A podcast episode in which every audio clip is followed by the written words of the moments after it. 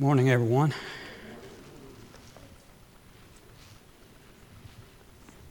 We're having to wear multiple hats this morning, so you'll just have to bear with me here. Okay, we're on lesson 21 this morning. We've been, as we've said, for a couple of months, kind of skipping around because of scheduling and people being out of town and so forth. And I don't remember the exact page number. I walked off and left my book on my desk this morning.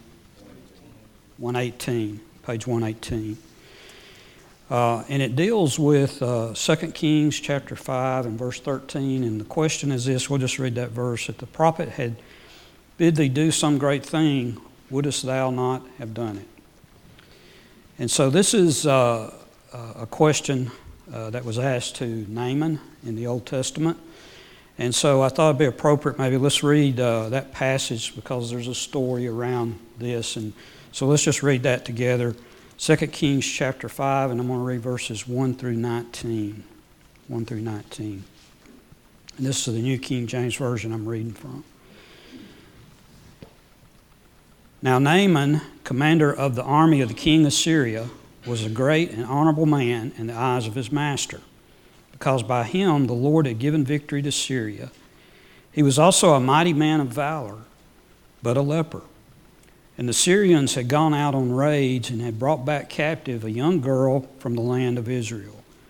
She waited on Naaman's wife. Then she said to her mistress, "If only my master were with the prophet who is in Samaria, for he would heal him of the leprosy," or of his leprosy. And Naaman went in and told his master, saying, Thus said the girl who is from the land of Israel. Then the king of Syria said, "Go now, and I will send a letter to the king of Israel." So he departed and took with him 10 talents of silver, 6,000 shekels of gold, and 10 changes of clothing. Then he brought the letter to the king of Israel, which said, "Now be advised, when this letter comes to you, that I have sent Naaman, my servant, to you, that you may heal him of his leprosy." And it happened when the king of Israel read the letter that he tore his clothes and said, "Am I God to kill and make alive, that this man sends a man to me to heal him of his leprosy? Therefore, please consider and see how he seeks a quarrel with me." So it was when Elisha, the man of God, heard that the king of Israel had torn his clothes, that he sent to the king, saying, "Why have you torn your clothes? Please let him come to me, and he shall know that there is a prophet in Israel." Then Naaman went with his horses and chariot, and he stood at the door of Elijah's house. And Elijah sent a messenger to him, saying, "Go and wash in the Jordan 7 times, and your flesh shall be restored to you, and you shall be clean." But Naaman became furious and went away and said, "Indeed, I said to myself, he will surely come out to me and stand and call on the name of the Lord his God and wave his hand over the place and heal the leprosy. Are not the Abana and the Pharpar, the rivers of Damascus, better than all the waters of Israel? Could I not wash in them and be clean?"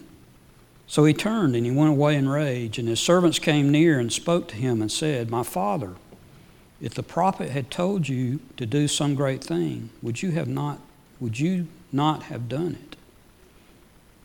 How much more then when he says to you, wash and be clean?" So he went down and he dipped 7 times in the Jordan, according to the saying of the man of God, and his flesh was restored like the flesh of a little child, and he was clean. And he returned to the man of God, he and all his aides, and came and stood before him and said, "Indeed, now I know that there is no God in all the earth except in Israel. Now therefore, please take a gift from your servant." But he said, "As the Lord lives, before whom I stand, I will receive nothing." And he urged him to take it, but he refused. So Naaman said, "Then, if not, please let your servant be given 2 mule loads of earth, for your servant will no longer offer either burnt offerings or sacrifice to other gods, but to the Lord. Yet in this thing may the Lord pardon your servant. When my master goes into the temple of Ramon to worship there, and he leans on my hand, and I bow down in the temple of Ramon. When I bow down in the temple of Ramon, may the Lord please pardon your servant in this thing. Then he said to him, go in peace. And so he departed him a short distance. So again, verse 13 is the question that is the topic of our lesson this morning. And of course, it concerns Naaman, and Naaman was a leper. And of course, we've all heard and studied and are aware of the disease of leprosy. It's a terrible disease. It basically deteriorates the body. It is said to even eat holes through your eyelids and your lips, and it bleaches your hair snow white, and it just covers your body with like an ash-colored type scales, for lack of a better word. It deteriorates your nails. Your fingers swell up and develop knots, and has soreness to it and secretions that come out of it, and just slowly and steadily just deteriorates the body, and brings death. And of course, we know from that time that when a person with leprosy would go someplace, that they should shout out, unclean, unclean, so people would know. So we look at the context of this lesson. Naaman was this really great, honorable man. That's very, very obvious. He was successful in what he did, and he was recognized for that, yet he was a leper. So if we kind of fast forward to today, we have the moral man, but the moral man is a sinner. We can be moral, but we're still sinners. And just being moral alone will not save us. The gospel saves us. So that's some of the beginning of the chapter out of our book. I want to kind of shift gears just a little bit and talk about a few things. You know, when we talk about being virtuous, you know, we could name off a number of virtues that we all would like to have, or maybe do have. Diligence is a virtue, generosity, compassion. I think all of us would like to have compassion. I think organization's a virtue. My wife would argue that maybe, but she gets a little tired of my organization, but I like it. Contentment, self-control, those are virtues that come to mind. Well, what's the virtue that Naaman has? Anybody want to take a venture at that? What virtue do you see in the story of Naaman? Anybody got a guess? No takers. What I think... I'm sorry, he was able to at least see that he was wrong. You're close. Yeah, that's exactly... Let me reword it. Open-mindedness. He was open-minded. And he was able, like we said, to come to this point where he realized, you know, he used his logic and he realized that. So he's the commander of the Aramean Syrian army, and apparently he's a mighty man, a warrior, a leader. And we see from the scripture that we read this morning that he had given the Lord had given a victory to Syria, and it's apparent that probably it was over Israel. He was this great man of honor, and he was honored by the king of Syria. It's obvious that he was very well thought of by the king of Syria, but again, as we say, he was a leper. And we were talking about leprosy there just a moment ago, and yes, it's a terrible disease, and it was the people that had it were isolated from everyone else. It's a horrible disease, a despised disease, but apparently in Syria, maybe it was a little different than it was in Israel. The Syrians obviously didn't consider the lepers as being outcasts. I mean, here's Naaman, he's got leprosy, and he's this great military leader that's honored by the king. And so apparently they didn't have the same mindset, you know, about the disease. And so this little Israeli girl that was captured through that battle, perhaps, that took place that was referenced earlier, had compassion on him. She saw him, she saw he had the disease, and she had compassion on him. And so through her efforts, through these initial efforts, then Naaman eventually goes, as we've read, to Israel, and he's eventually healed by Elijah.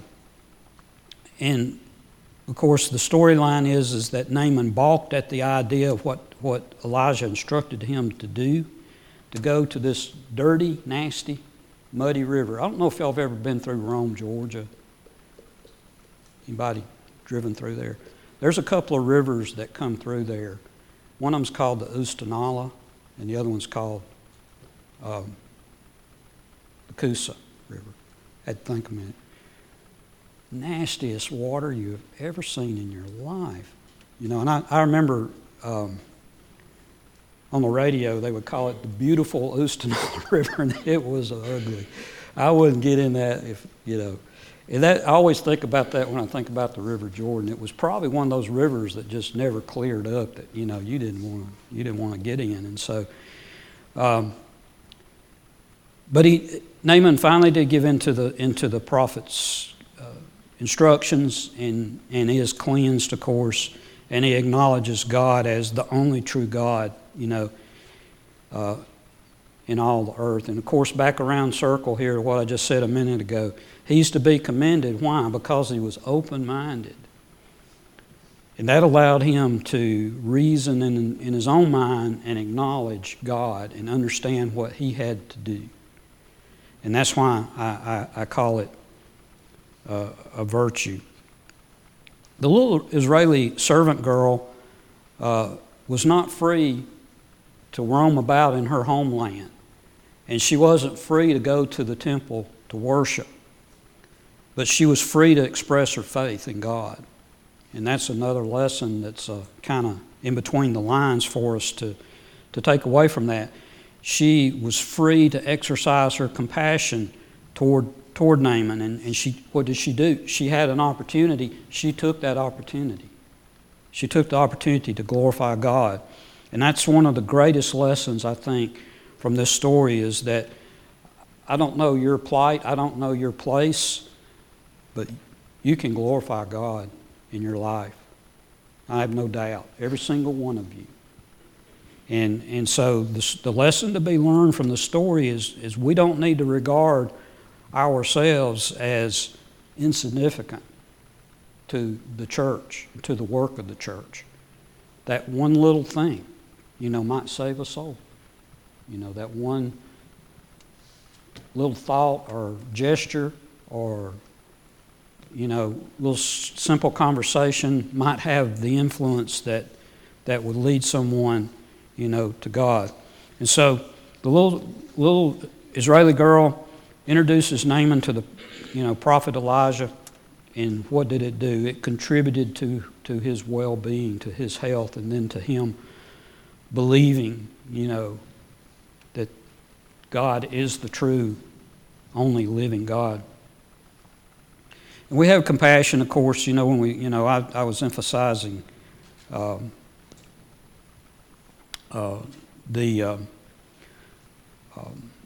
the way the disease, you know, affected the body. And so we all have, you know, we kind of cringe when we think about it. We picture it in, you know, in our minds. Naaman had this high position. It's not exactly known. He was some sort of commander. The word that is translated is, I believe, pronounced Sar, S-A-R. And that translates to the word commander, but it also translates as the word captain. But when you think of a commander, you think of a higher position than a captain. He was probably more like a general, you know, in our army. And again, we mentioned we think maybe the victory was over Israel, that is referenced there. He was the scripture says he was a great and honorable man, which means that he conducted himself with responsibility and probably with dignity, and I would say with honesty. And as it references him as a mighty man of valor, I was thinking when Chris was teaching last week, as he was talking about Gideon, I pictured Gideon, you know, he's a small framed little person, you know, least of his household. And the angel says, "You mighty man of valor." And, you know, he kind of looks around and says, "Me? You're calling me a mighty man of valor?" You know? Well, this, you know, kind of comes to mind here. He was a mighty man of valor. It means he was very courageous. He was probably very strong, and he was a great leader, you know, and whoever the foe was, you know, that they were fighting. There are two Greek words that are used to describe leprosy in a somewhat general sense. Leukē, which is spelled L-E-U-K-E, refers to what's called white leprosy. That's what we described. It's the sickening, deathly-looking color, more akin to what we see pictures of. If you go, if you've done that, if you've been out on the internet and looked at that, lepra, on the other hand, may refer to something, if I could say this, somewhat milder than the leukē. It would be, a lot of things would be categorized in it: psoriasis, lupus, ringworms, things along that line, that things that would not require confinement, where the other one would be, you know, more along that line. Naaman had the first one. He had the bad one. Very humiliating, very painful. As I said, also, you know, often a fatal disease. There's a gap in the story between verses 3 and 4, but it's not hard to fill that gap in. Obviously, the little servant girl told Naaman's wife that Elisha could heal him, could heal Naaman, and she had obviously informed her husband about that, and I'm sure Naaman would be, you know, just in his position, he'd be just anything, any the least bit of hope that he could have to heal that disease and get rid of it, you know, he would latch on to that.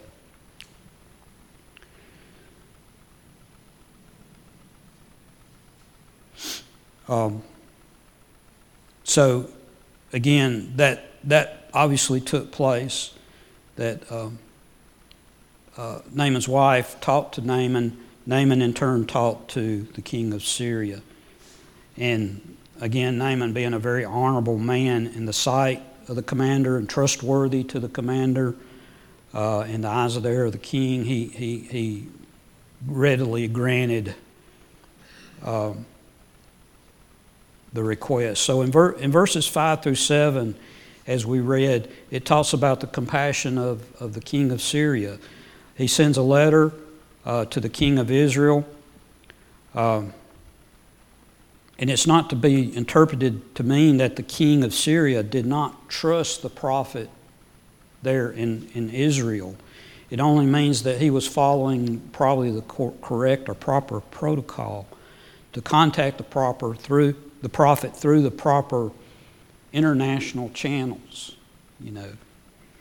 So that he ensures that Naaman's mission there to get the healing would not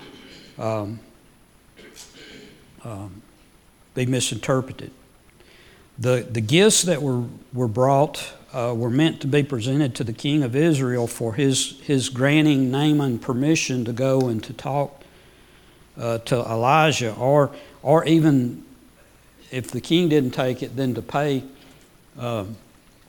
Naaman for healing him.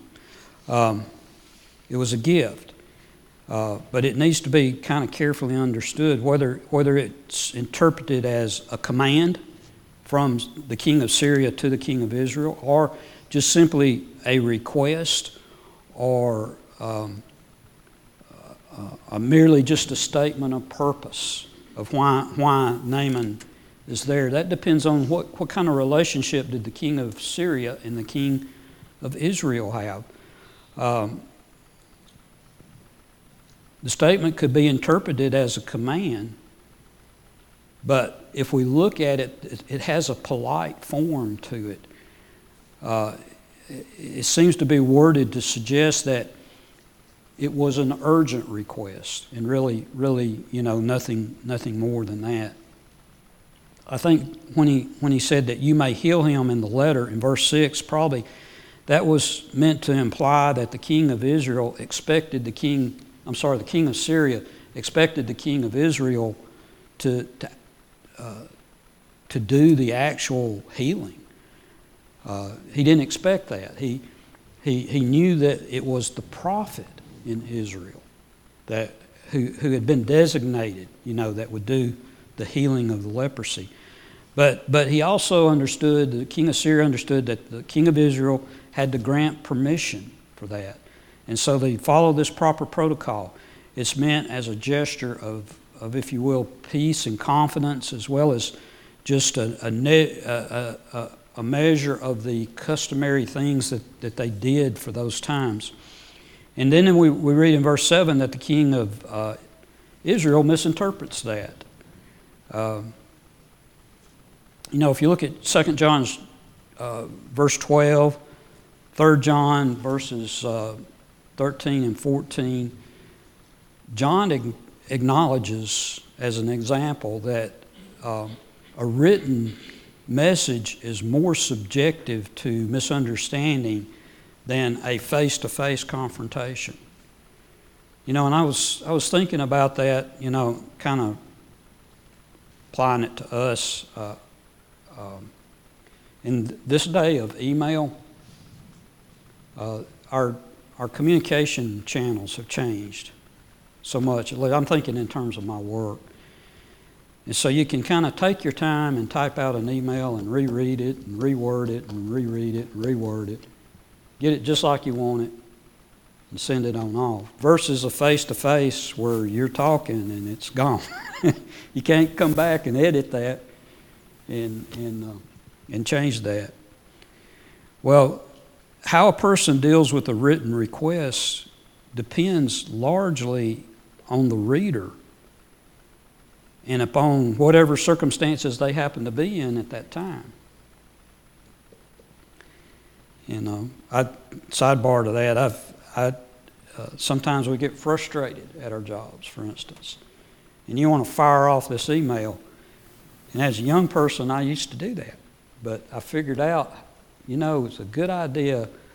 Don't send it today. Send it tomorrow. And so you come back in the next day and you reread it and you think, man, why was I, what was I thinking? And you calm it down, you mellow it down, don't you? Anybody else do that? I do that, I'll tell the truth.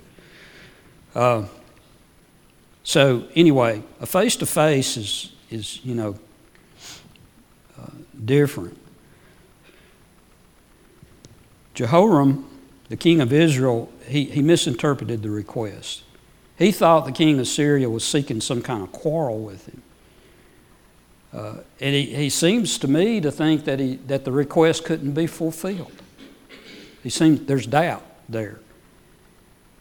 And he was correct in saying that he could not take the place of God, but he seemed to ignore completely the fact that it was Elijah that had the healing powers. And he ought to have known that.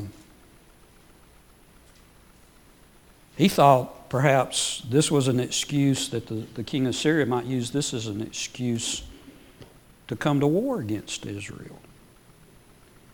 And so, it's kind of a head scratcher that he didn't know the fame of the prophet Elijah. You, you, you got to believe that he did and wonder, you know, why was there doubt?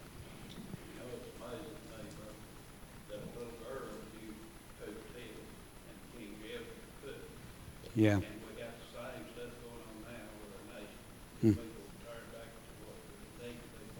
Mm-hmm. I believe that, Nathan. So we don't know how Jehoram heard about, or how, I'm sorry, we don't know how Elijah heard about Jehoram's reaction, but he did. He got word of that. And he seemed surprised, as he should, that the king would show that little bit of faith, that such little faith in the power of God to heal even this foreigner, you know, that's come out from this other country. You know, look at the faith of Naaman versus the faith of the king of Israel. You know, he ought to have noticed that, you know, that and properly honored God accordingly. We do this in our own walk with God, that we know God can do anything, but when we kind of, like the king was startled on this request, and he's like, oh my, how can I do this? I've got to do this. This could cause a whole war. So I think he was startled. Mm-hmm.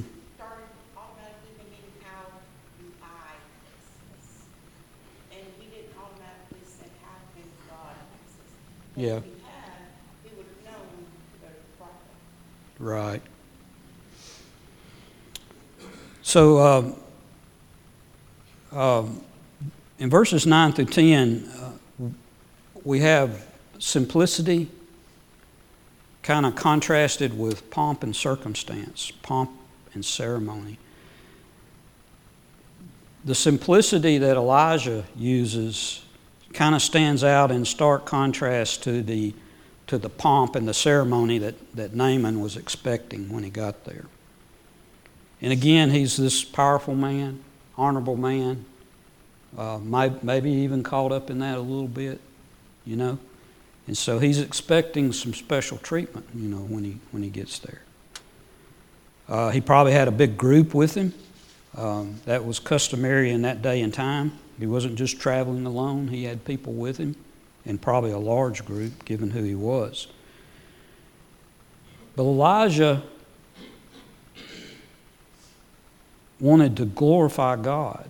He didn't want to glorify himself, and so he acts in a very simple fashion. Elijah wasn't being disrespectful to Naaman by not coming out there. You know, Naaman's expecting him to show up there at the gate and here I am with my posse and group, and you know, it's your job to come out here, you know. He wasn't being disrespectful to Naaman, but was just continuing what he did, his usual practice of acting through an intermediary. That's what Elijah did, and so.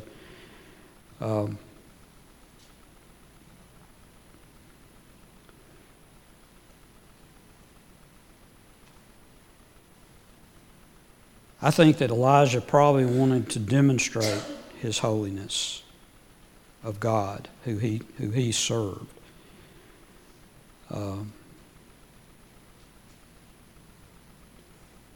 He was a representative of God, and he wanted to remain separate from God. He wanted the glory to go to God. He wanted Naaman to know that it is God who's doing the healing, not me, not Elijah, not some pagan god. And so, again, the command given to Elijah was simple and clear and understandable. I think he could have told a child, and that child would have known what to do. You know. And Naaman also clearly understood what he's supposed to do. But he has this reaction. His pride gets in the way. His ego gets in the way. And its sheer simplicity angered Naaman. And in, you know, sidebar 7, he was to dip 7 times in the Jordan River. That's a significant number, and it signifies perfection. And so it was kind of universal in thinking what 7 meant. So Elijah wasn't trying to convey that there was some innate healing power in the waters of the Jordan. He just wanted Naaman to know that the cleansing power is not in the water. Cleansing power comes from God. It's in God. And God, through the prophet, revealed to Naaman that he just simply required this little simple obedience to his command for this person to be blessed. His healing, this promise of healing that he would get, was to be accepted through his faith by expressing it in his obedience to what Elijah told him to do. The faith here is defined as just the absolute trust in the power and in the wisdom of God. We look at this lesson, and it involves water. And as we just explained and read and talked about, it's simple thing. Why would you even in your mind, if you've got this terrible disease, question anything and not immediately go do that? Simple thing, go dip in the water. Y'all kind of know where I'm about to go, don't you? Go dip in the water. Why? The Scripture tells you to do that. So why do our denominational friends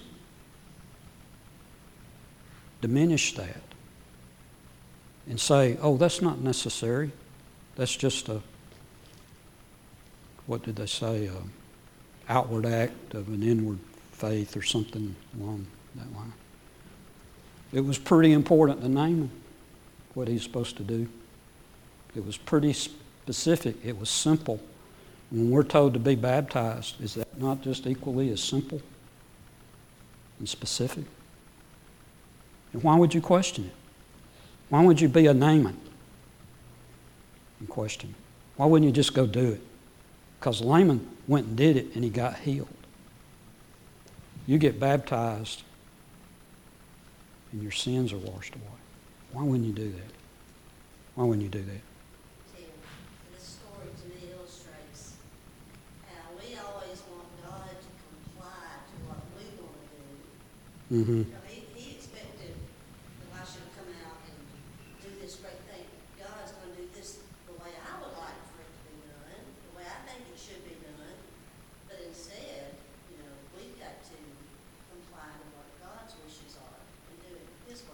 Mm-hmm. Yeah, Naaman's perfect example in this suit. I think back to the lesson we had Wednesday night about the brazen serpent, too. Mm-hmm. Faith and obedience. They heard about it. They had to look at it. Now, there might have been a rebellious Israelite who said, hey, God, I serve. I don't have to look at that serpent. He said, nigga, you're my tent. So, had that attitude and didn't go look.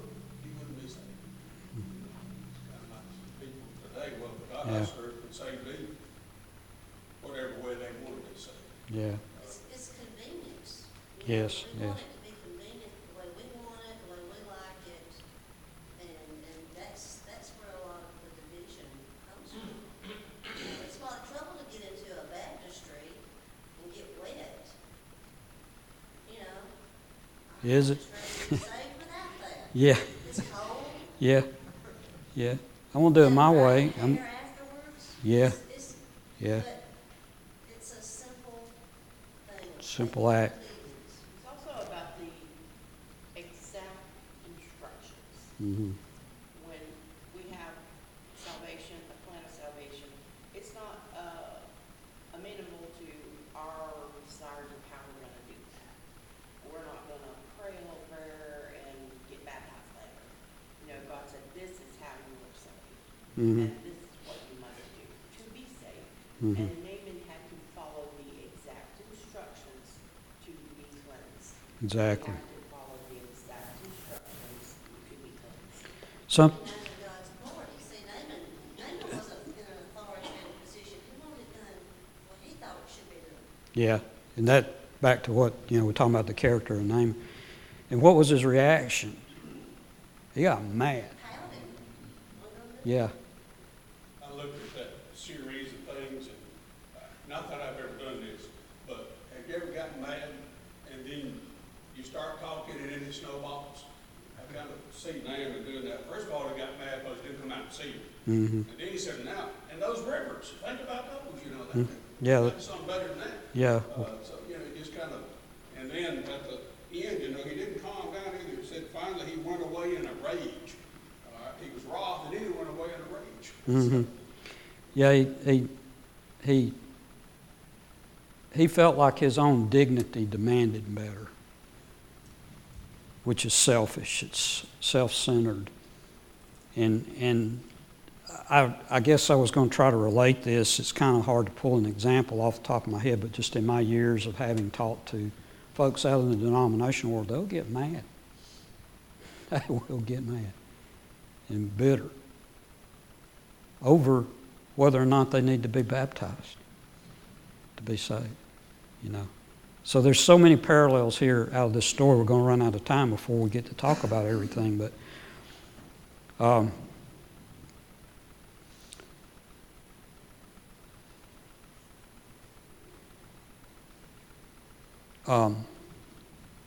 when we say something like, I said to myself, or I thought, does that not indicate a human weakness of exalting ourselves, exalting our own thought processes to place them equal or even superior to God when we do that?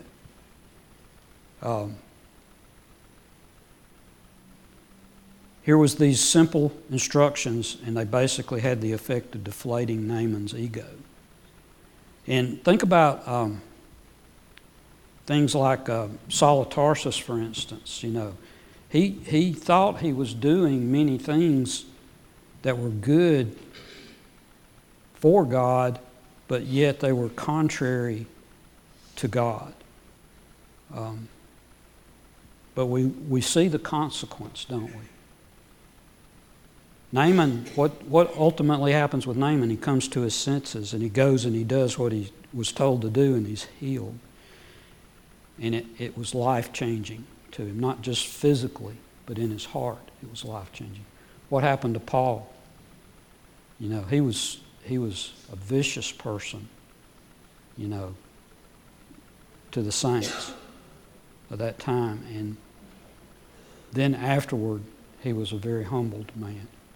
And often, talked about he was the chiefest of sinners and so forth. So Naaman makes the concession in verse 12 about washing in the waters of the Jordan. He goes on and he submits.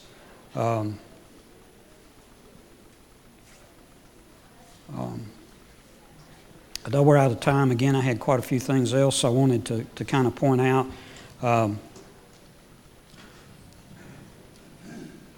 If you go to 2 Kings chapter 5, you'll read the sequel. Naaman acknowledged God, as the only one God, promised to worship no other, and he asked for that dirt, to take home. And that was very significant in of itself, for dirt from the Holy Land. And he used it to erect an altar. So anyway, great discussion this morning. It's a great lesson that we should, go back to and think about and contemplate. We're out of time. I'll stop there. I think Mark has next week. Mark has chapter 20, or lesson 22. So thank you for your attention this morning.